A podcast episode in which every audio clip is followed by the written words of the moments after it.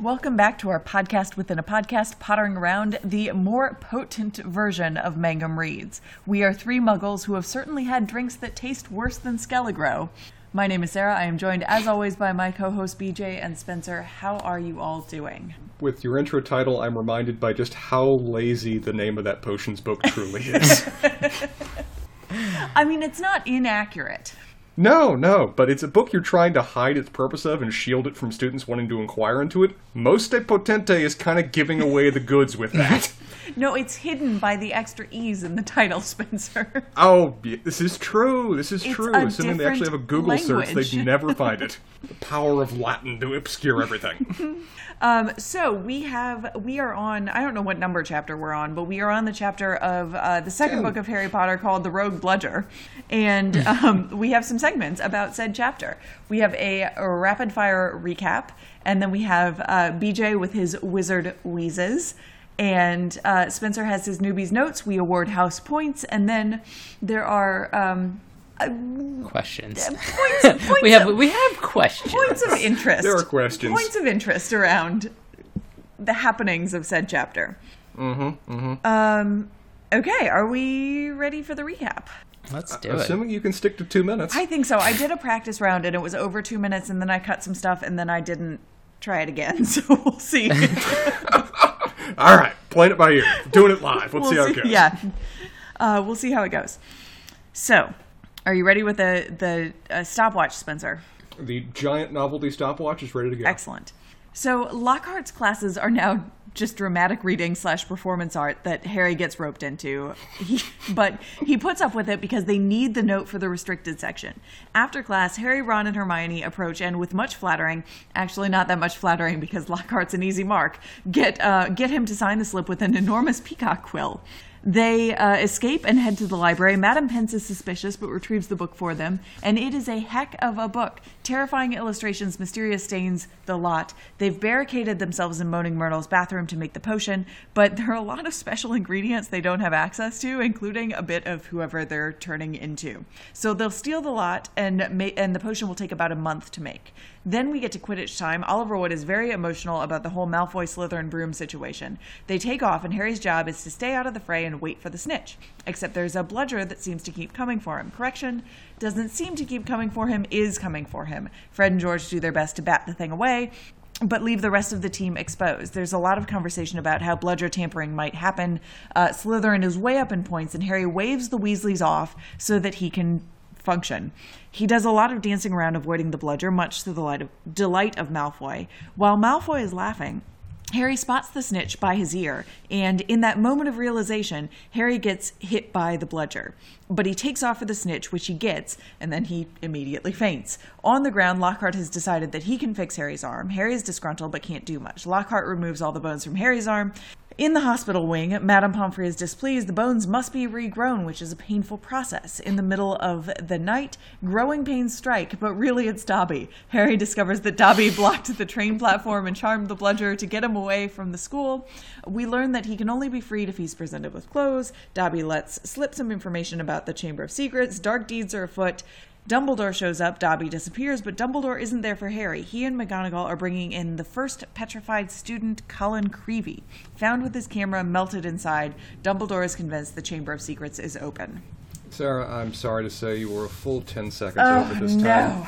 Time. Per established rules, I must remove 10 house points per second that you were over. You will need to explain this to House Ravenclaw when you get back to the dorm. Oh, I would assume the George The George GW household. household, has- has like because that, that's where points really matter. oh, yeah. we have removed 10 milliliters of wine from your household. Oh! Okay, Deal with I, it. I'm the strict Wait, ten I'm milliliters or ten liters? I haven't been to the store in a while, so So let's go with ten milliliters because we don't know how much there is. Yeah. We're, we're trying to get through a podcast here. Um, so yeah, I, there are a lot of. This is another chapter I think with a lot of like different scenes and just things Yeah. going on. We've we've had chapters which have been basically confined to a single room. This one's going around like four or five different parts of the campus, and they're full scenes that are taking place in each of them. Yeah, and important and sort of uh, salient details happening in each of them. So, anyway, an extra 10 seconds. BJ, what wizard wheezes are you going to whirl around us? Well, there were a couple of things. I, w- the main thing that I was going to complain about is pretty much all of the alliteration has already been done before, which is a little bit disappointing. We we just get a rehashing of the the ramblings of um, uh, of our defense against the dark arts teacher, and and that's that's sort of a little disappointing that that uh, J.K. Rowling hasn't gone to a little bit more effort to do something a little bit more entertaining with all the the the wordplay that that might be available to her. Um, I was a little bit amused at the uh, the massive peacock feather because, of course, that's what um, he's going to use. Lockhart's going to use to to sign all of his things. Um, and um, it would have been fun if you know she had thrown out pe- printing like a peacock at some point in, in this, especially when when they essentially asked him. Uh, Hermione asked him to to get the uh, some background information for one of his books, but you know what can you do? What I will go into, however, Oh boy. is the ingredients for the polyjuice potion. Okay. They're not magical. Okay, tell us about them. They're all things. um, so fluxweed is basically in the same family as as mint, um, and it's uh, Trichostema brachiatum, um, and it's you know it has a pretty purple flower. Um, I'm not really sure exactly why um, this needs to be picked at a certain period in time. Presumably, that's what gives it its, magical qualities. Because, but it essentially um, is all over the place in in the uh, in North America. Um, it it apparently ranges from Quebec to Georgia and uh, west to Texas and north to to Minnesota. So kind of everywhere. I love the idea that this potion is like a super difficult thing to make in the United Kingdom. Yeah, And is could just, like, running scrounge rampant in the United States. Um, so it's also known as false pennyroyal, okay. which may mean something to somebody else.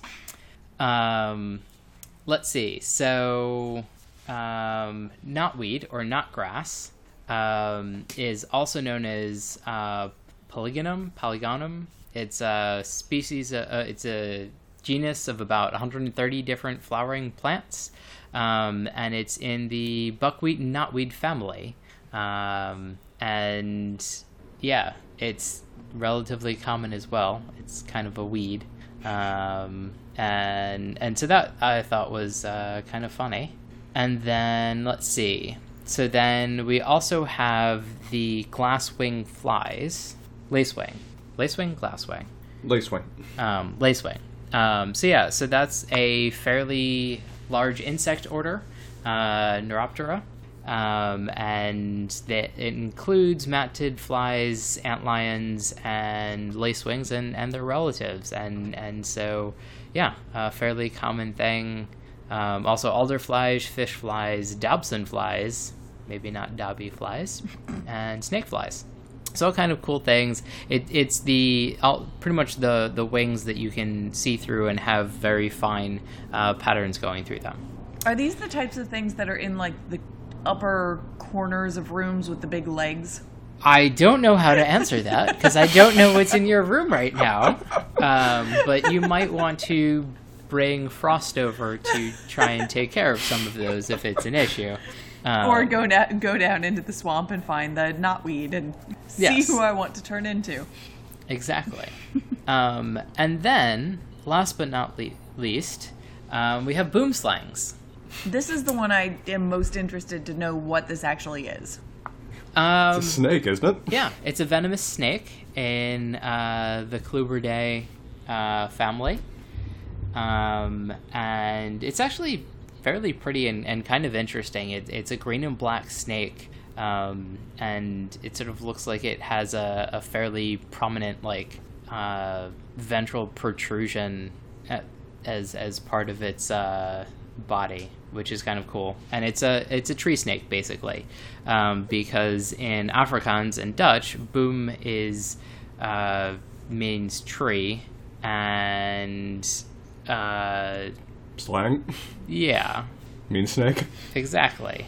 So is it Which- found in like sub-Saharan Africa? Um, I think so. They're definitely in South Yes. Africa. Yeah. So, yeah, sub- native to sub-Saharan Africa. Perfect. I'm surprised you haven't seen one, Sarah. I was more concerned with other creatures. You're most you're mostly in West Africa though, yeah, right? I was technically Gotcha. sub-Sahara, but Eh. Really Um, right so- up so- close to it. Yeah. Interest. So it's a hemotoxin. So maybe this is sort of one of the things that they're just getting like all kinds of weird uh, ingredients together. This seems like a little bit more uh, in in the more common realm of, of ingredients that might go into a, a magical potion. Maybe this is one of the active ingredients. Yes. the rest is a little bit more uh, for show. necessary filler. Yes. Um, yeah. So Well- so I think it's kind of entertaining and kind of cool that that all of the things in the potion are real things, and you could make it. I kind It'd of, I kind of like but- that more than just nonsense things. Yes. Well, Um, po- point of point of order though, BJ. You did leave out two ingredients. uh, the ingredients from other people. Oh, but yeah, I was going to mention that because Slytherins aren't real, so factor that one in. Um, I have Um, a shirt that says otherwise. Well, you exist to prove me wrong on that point, BJ. And this and so Uh, many other things, Spencer. But the other one is uh, bicorn, Yes. Um, I- which is, I believe, one of those weird mythical animals that has a human face for just reasons of terrifying me. or it's a rhinoceros. Like you know what can you? Pretty. I'm, I'm going to go with mythical creatures. I mean, there are rhinoceri that have horns like that. So, I mean, it, it would hundred percent track that that Harry Potter and and the uh, associated wizards are, are big game hunters. well, Charlie is out there dealing with dragons, so So yeah, um, all all essentially real things. So so very cool. Um, I I I wonder where she got these things from. Um, because this wouldn't have been in the day and time that Wikipedia would have been a, a ready available source. Um, and so I think it's kind of cool that she did that because up until then, I it, this was very much a like somebody has to come up with like the jargon that they have on Star Trek, and this kind of felt like it. Um, so yeah, all cool things. yeah. nice. I will turn it over to uh, the newbies notes. All right. Well, on another episode of Newbie's Notes, we again again return to the question of. I'm presuming the wizarding world is kind of like globalized the same way ours is, but somehow the stories about Lockhart's incompetence haven't gotten wider spread. I mean, this guy's just obviously making shit up now. I mean, defeating various werewolves and all the villagers came to congratulate him. Presumably that would have made some news if that was true, beyond simply being in his book.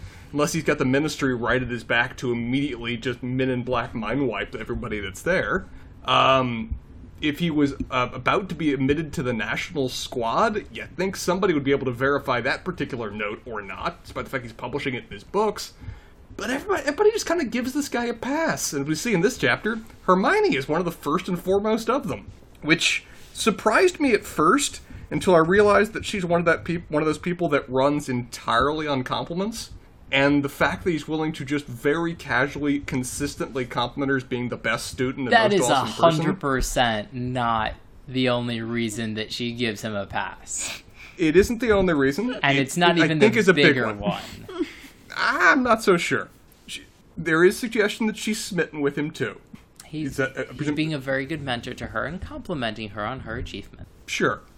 I'm going to go back to the one about compliments, though, just because it reminds me of something that happened with uh, some of my students back in law school, of where we had this one professor that was just outright evil. Uh, he loved to humiliate students in front of his class. Brilliant guy, but just that was what he delighted in doing every day. And one of my friends one day actually got a question right in a way that you're never supposed to be able to do.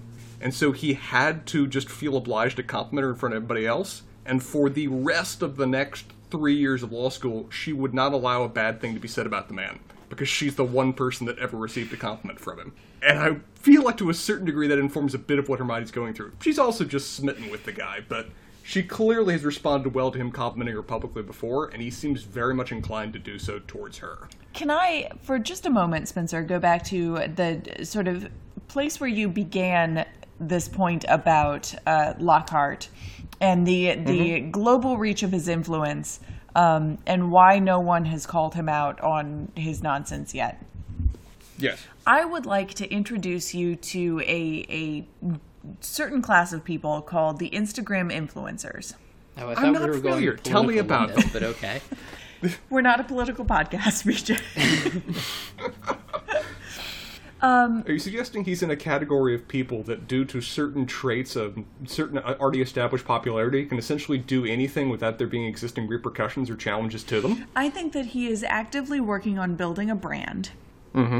And, you know, has obviously been successful in doing so and deserves our kudos for that. It's And- also a lot of the things that he's brought up are like a impossible to verify, Mm-hmm. and b no one other than like 10 year olds is or 11 12 what are they now whatever it is are gonna care He also is. I, Oh, and I'm middle aged betting- women. Gilderoy Lockhart, the multi level marketing guru. i was gonna say like he's he's one of the jo- he's the oldest jonas brother basically in hmm. like 20 years Yeah.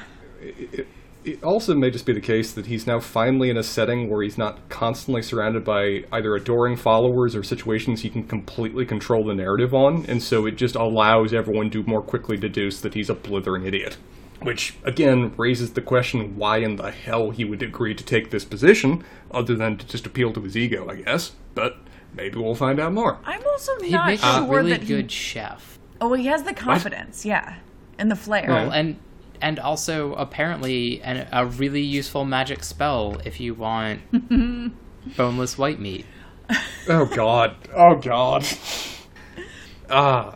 uh, okay. That would assume that he could actually intentionally cast that spell when he wanted to, and I can't guarantee this man can do any spell on command that you ask of him. I would also suggest, I believe, BJ, the word rubbery was actually used in the Well, I think- description of. It was like a rubber, gl- a fleshy rubber glove, Yeah.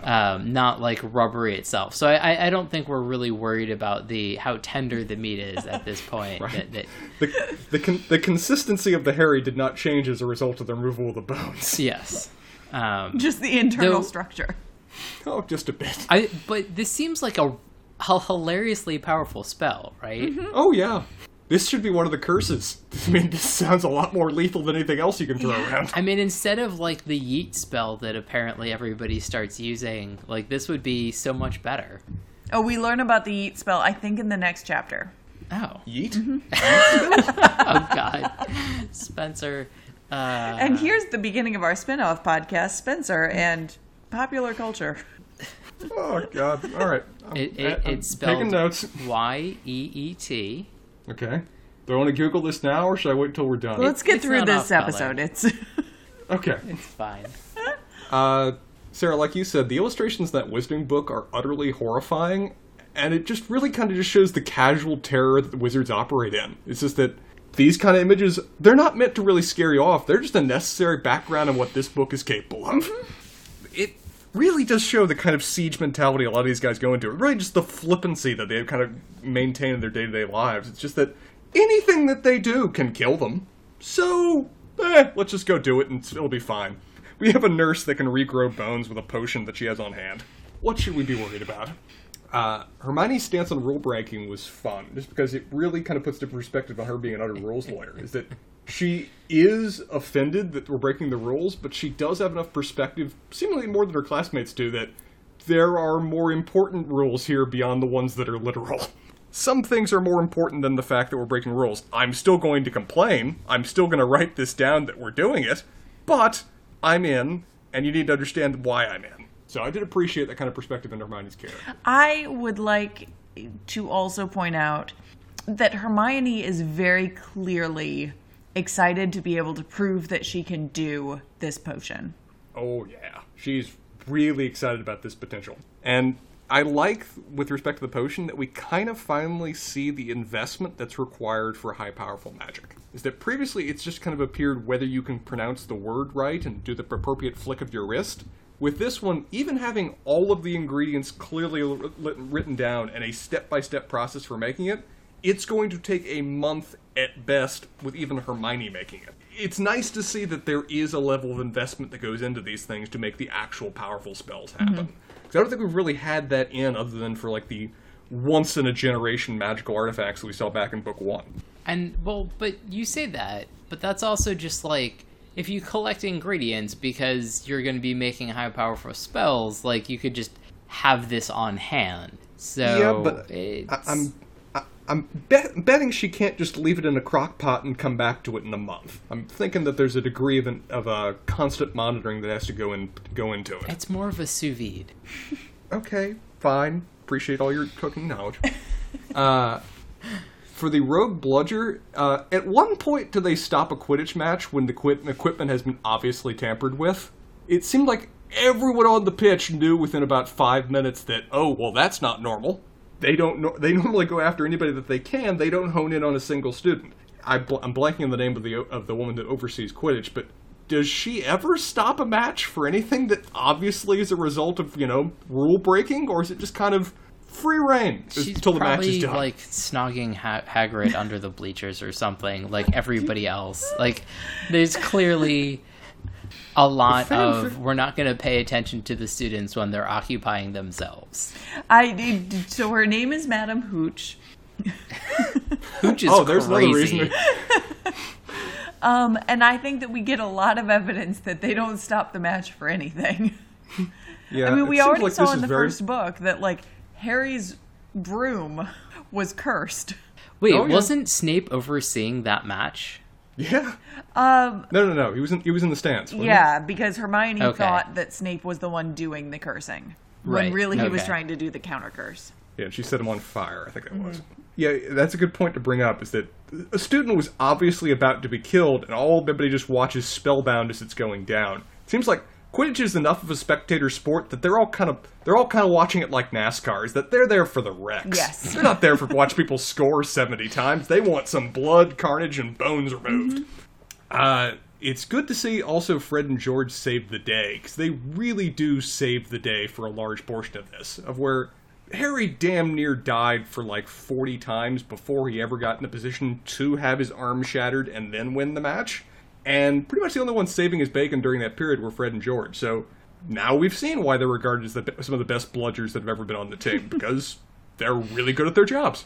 Uh, are they called bludgers No, too? they're I know- called I know the- beaters. Beaters. Beaters hit the bludgers. Yes. Gotcha. Eventually going to write all this down. uh, we also uh, Harry also. I know we've seen him as a determinator before in terms of his just willingness to do what needs to be done to accomplish something, but he straight up has his arm shattered here.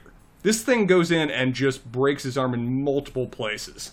And he not only maintains consciousness, he maintains his broom and wins the match before then fading. Mm-hmm. That's a level of control I don't think I'd be capable of when an object hits me going like 50 miles an hour and starts breaking me apart.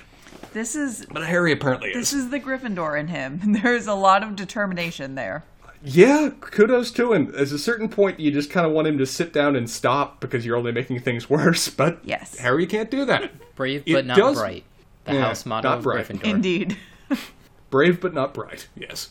Uh, the scene with Harry Lockhart and Harry's arm is a wonderful depiction of comedy a la Mel Brooks, of where um, tragedy is I cut my finger, comedy is you fall into an open sewer and die. Um, watching this happen to Harry is hilarious in the sense that you know him waking up to just the beaming smile of Lockhart just piercing through the com- complete pain coma that he's in. Uh, the depict the various descriptions of his just utterly flabby, noodly limb as uh, removed bones. Colin constantly hovering, taking pictures. Harry literally just telling everybody, "Nope, nope, I like it this way. Keep that man away from me," rather than let Lockhart treat him. Hilarious. If I was in the same position, my arm is shattered, and this guy's about to hurt me, and everyone's just kind of laughing about that. And then he does, and everyone just kind of plays it off and takes me to the nurse, as all bones from my arm have been removed magically. I can't even imagine the degree of hemorrhaging I'm probably suffering right now. But it's just like, okay, well, that's done. Take him to the nurse. We'll grow him some new ones. So I have a question here, Sarah, um, that that follows up on this newbie's note. Mm-hmm. So the human hand has 27 bones in it. Mm-hmm. Yet he needed 33 bones replaced. So what other six bones is he having problems with? I mean, he had everything, everything from up to the shoulder removed, didn't he? Yeah. So Well, that's just another three bones. That would be 30. are the so are the bones in your hands and in your wrist different? No. Well, I don't know then. I don't know. They're just three magical other bones, and maybe maybe they're wizarding bones. I don't know. They're they're additions for uh, accurate wand holding. Maybe okay. Maybe it's she's factoring in the break. Is that now that several of the bones are not in the various parts? These are technically We're we're different gonna bones grow it now. back broken, and then we'll knit it. I'm here to replace bones. That's all I was asked to do. I'm not here to actually do anything more than that. That's talk to my union boss. yeah, I mm, I'm not not sure, BJ. I mean, are, are, maybe, maybe we're going up to the shoulder. Maybe part of the actual collarbone was removed. I mean, we can make this more horrifying as we go. We don't know how far he took out. That's true. And so the next question is, where did the bones go? Um, they went into the magical ether bank of energy that is used to fuel other magic, BJ. So when you So- run 1.2 gigawatts through the flux capacitor, you see. I don't know. They're just gone now. I just, I just really a wizard want. literally did it. Well, but, but you just want them to have appeared somewhere else.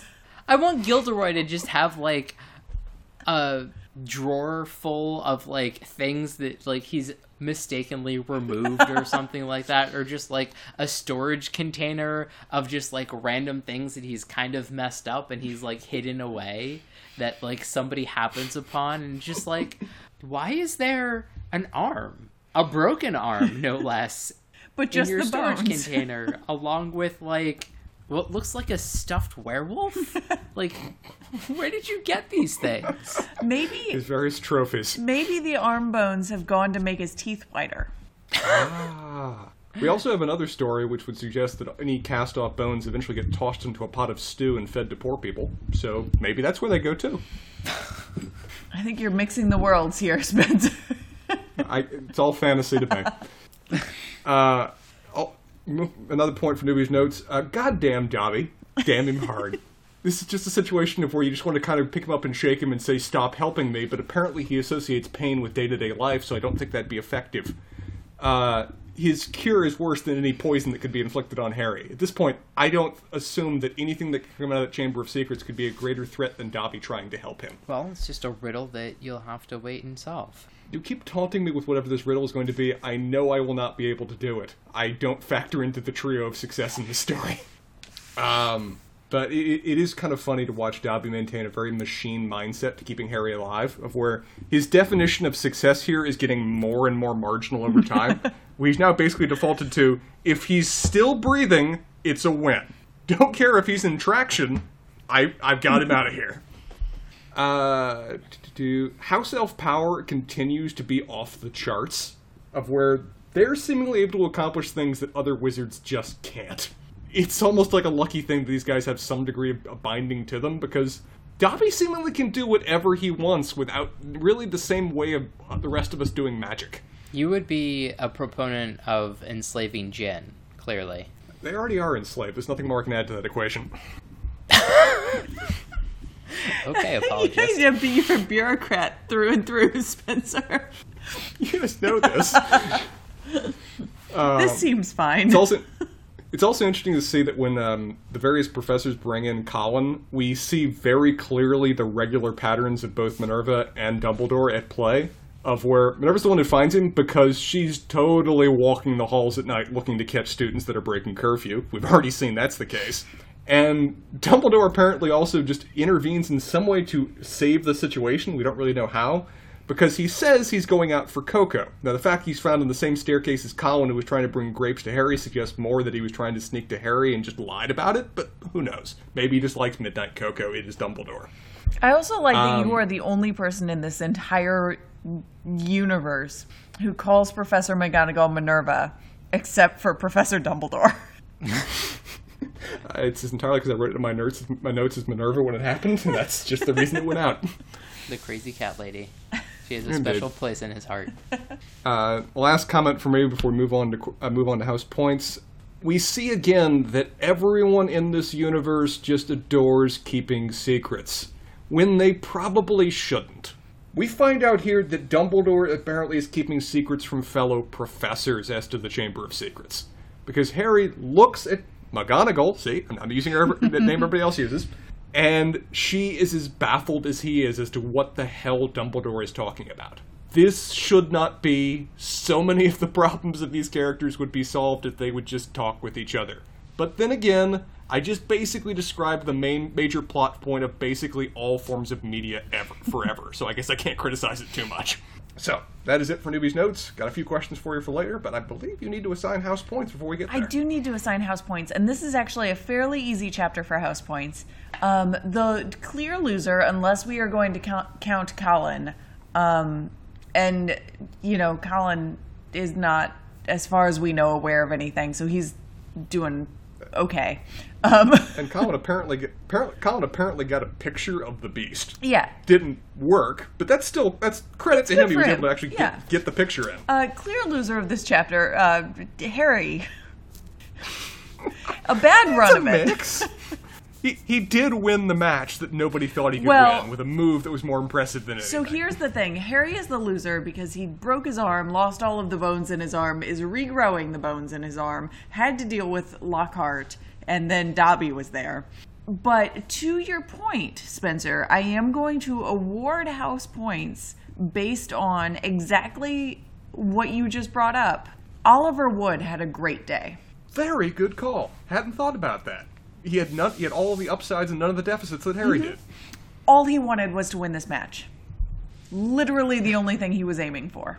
A- And how far down in points was Gryffindor at the time that Harry actually grabbed the snitch? It was. It was like far. 60 or something, yeah. Yeah, But only 60. That's a lot of I mean, scoring. but it, like it doesn't matter because the snitch is what 150. Yes. I mean, we have heard that games can go on for days, and if they can score that fast, I can see how the snitch might not necessarily be the you know thing that wins it all, regardless of what happens. But yeah, it's definitely a big factor. Yep. But I do I do think that Oliver Wood was the only person in this chapter who got everything that they were looking for. Yeah. Hermione did lose that that signed note. Did she? She also didn't had get to to- keep the quill. Oh, this is true too. She All got her compliment things. though. Yes. Uh, I- I'd offer a, an alternative also. I, I agree with Harry losing just because we all got to see it through his eyes, but at least off screen, Malfoy had a real bad day. Yeah, it was not not great. This is his first foray into, you know, directly challenging Harry at something Harry's good at mm-hmm. after he previously bought brooms for his whole team. And he pretty much publicly humiliates himself. I mean, the snitch hovering by your ear and not noticing it is not a great look from the sort of athletic prowess point of view. we Yep. know when your, alter- when your alternatives are winning or insulting Harry, we know where Malfoy's always going to end Oh, up. there are priorities. Very clearly. Are we ready for questions then? I sure. as ready as you're going to be. BJ, you got one to start us off? Uh, yeah. So, so along with the, since we were just talking with about the snitch, um, how sentient is the snitch? That's a. a- It is exactly as sentient as the bludgers are. Thank you for that absolute non-answer. Please continue. Um, Are they sentient in the same way as like animated animated brooms in the background are in the Weasley household? yeah. Yeah, I mean, I, my, So- I, I would say that they, like, it seems that these objects have some sort of sense of what is going on around them in the immediate vicinity of the magic that they are meant for, right? Which is within And the have confines sense of of the Quidditch. Yes. Oh, yes. I think that the Snitch and the Bludgers are p- programmed, enchanted to provide some Dumbledore entertainment probably had a hand in it. value. Yeah, it is. It is unclear if if um, snitches and bludgers outside of the confines of Hogwarts under um, the administration of one Albus Dumbledore are quite so precocious. Spencer? Uh, clothes and, ha- and house elves. Yeah. This is an interesting thing. Of where, according to Dobby, apparently, the act of providing him clothes is enough to free him from slavery. Do I have this correct? From the family to which he is in servitude. Yes. So this this is this is my, first step of that question. House elves seemingly exist to be bound in some shape or form. Mm-hmm. this is their lot in life that is described to us. Mm-hmm. Is this merely getting him sent to kind of like back to headquarters to get assigned to a different house, or is he actually out of the game? No, if you are freed, you are freed. Okay, so he is no longer. Well, again, we're raising the question about whether house elf is actually a species or is just a title.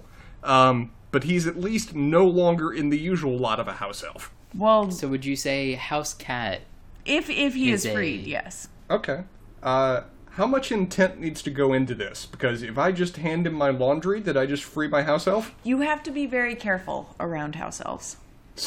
You, you cannot ask them to put things in the washing machine. Just don't do it. You're going to cost the family money. There is one household chore that they are not in charge of. Keep them away from the hamper. Okay, that answers that question. It's weird as all crap that clothes are apparently the thing that does this, but okay, it has rules. I think that's specific to Dobby, though. Is it specific to Dobby? No, it's not. No? Okay. No, all house elves, Okay. if they are given clothes, they are they are freed. So there are a lot of naked house elves. Well, Gotcha. this is why they wear pillowcases Oh, okay. because they're So not it's- actually it's pieces of precise. clothing. Mm-hmm. Okay, so you you can get into a bit of a court battle on the subject of it wasn't a piece of clothing that I handed him; it was a handkerchief. Yes. Clothing isn't cloth. That's it needs to have a predestined purpose to to Right. I, he, I, it's not my fault he wore it as a serape. It was a blanket. Are there neckbands involved? So I have a more complicated question for you, Sarah. Great. Um, did J.K. Rowling forget about Neville Longbottom? In what way? Well, he kind of hasn't shown up because he was fairly present and he was the mm-hmm. Colin Creevey essentially of the last book and sort of the every child perspective and things like that and was sort of in on all of the things. And now Colin Creevey has sort of taken his spot. Yeah, Neville comes in and out um, in terms of his importance. I would say that we are, like, within the series as a whole, we are just at a nadir of Neville Longbottom-ness. We're at the bottom of his Of his, yes. yeah. I he I assume he he long comes back at some point in some useful manner. Yeah. Um, I would I would suggest that like for various narrative reasons in this book, um, J.K. Rowling needed Colin Creevey and not Longbottom, but you can't have too many of those characters, those types of characters, um, playing too big a role or making too much of an appearance in this type of book. So she ha- necessarily had to drop Neville for a little while. That that's an interesting point as well, because um, I think the only time we've had Neville referenced is the fact that he is a true blood wizard too, right? Yes, And it, because they were It concerned seems- that he was gonna be a squib for a while. cause it, it, it, it seems like, and this is a different point that I think you were making, but it seems also like that there's been increased emphasis in this book on Muggle wizards that are among them, Yes. as compared to True Bloods, mm-hmm. because they're factoring in apparently the whole Chamber of Secrets thing. Mm-hmm. So I, I, I guess there is a page time priority that needs to go into it. Yep. But Neville comes back. I don't know if he comes back much in this book necessarily. Again, still I still think he had the most impressive character arc of the first book, so I'm hoping for it to continue to go on because if it goes at the same rate, the man's going to be rival to Dumbledore. By the end I am so curious to see what your opinions are at the end of this.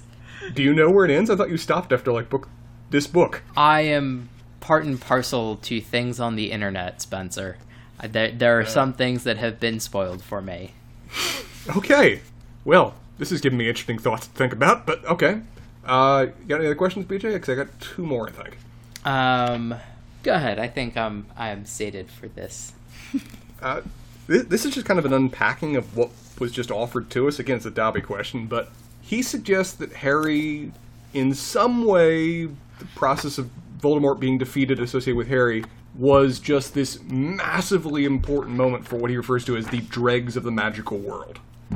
Can you explain that a bit to me about what he means? Does he merely mean the defeat of Voldemort opened up something for all of them? But it's not really well explained why Harry is so important to people in his position, why he means so much to them, other than Voldemort was a key part of their oppression. You mean that autocrats don't treat the the lowly beings under them well? Interesting. But Voldemort was never. It's not necessarily just that Voldemort was in an official position of power. It's more that he was very powerful and was scaring everybody. It's not like he was running the ministry or something, was he? I will tell you, Spencer, that I, I said earlier in this this very same podcast that this is not a political podcast.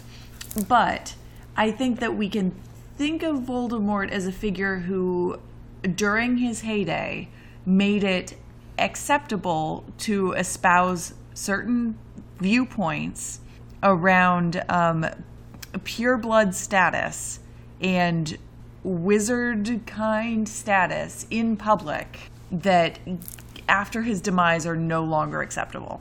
Now that happens, we see that most um, most frequently in these books in terms of the kind of pure blood wizard versus muggle born versus half and half, whatever, whatever. But what we get, I think, through Dobby that we don't really necessarily get through a lot of other characters is what that means for magical creatures that are not human. Mm-hmm.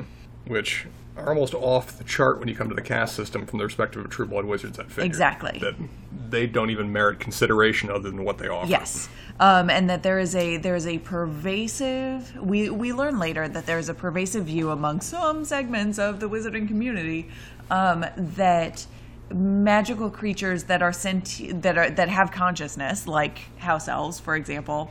Um, uh, there is a certain segment of wizard kind who does not believe that they are entitled to the magic that they have.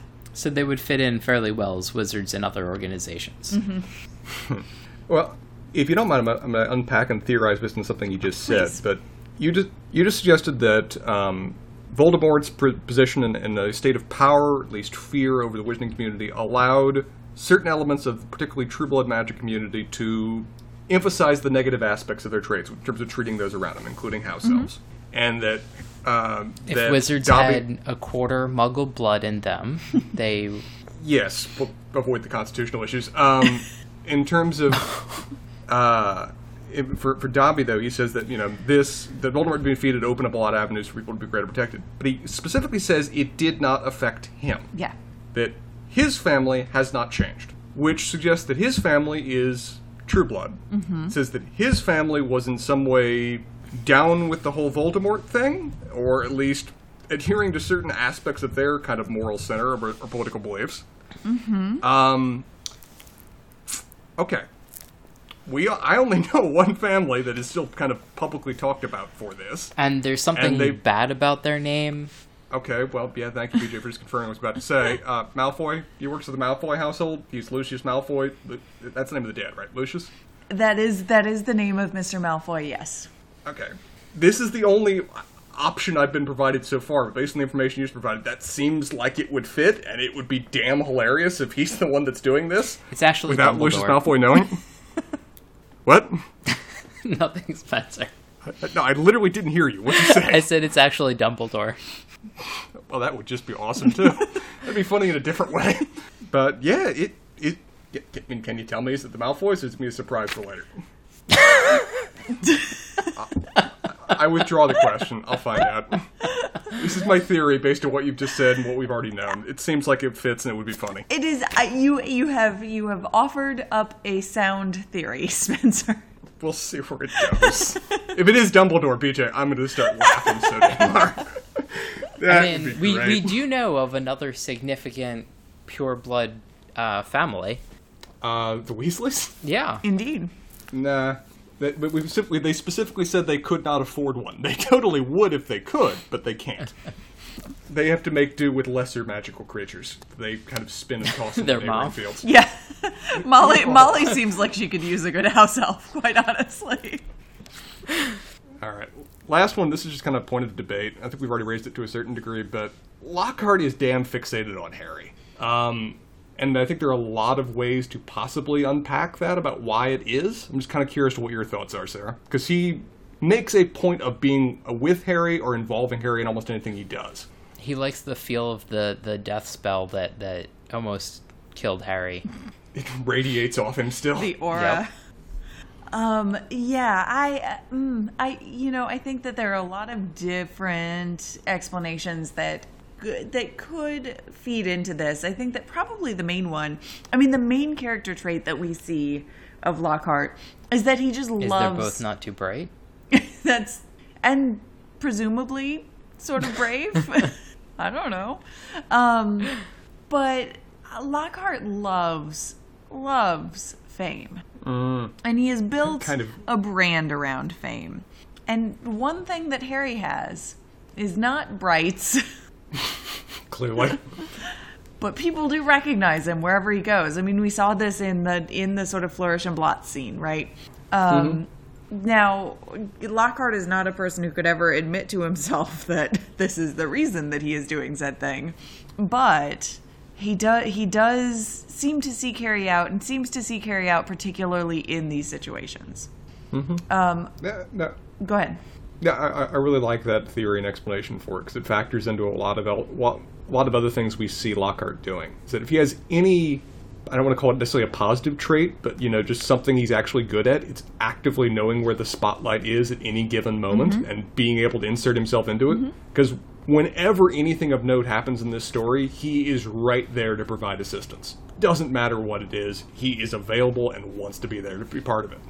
And Harry just happens to be involved in quite a few of those. Yeah, I would I would say so. Was General Hospital? I think that's the one. um the the right one. A thing when when Rowling was doing this. McSteamy and McDreamy, whatever. In Grey's Anatomy. Oh, thank you.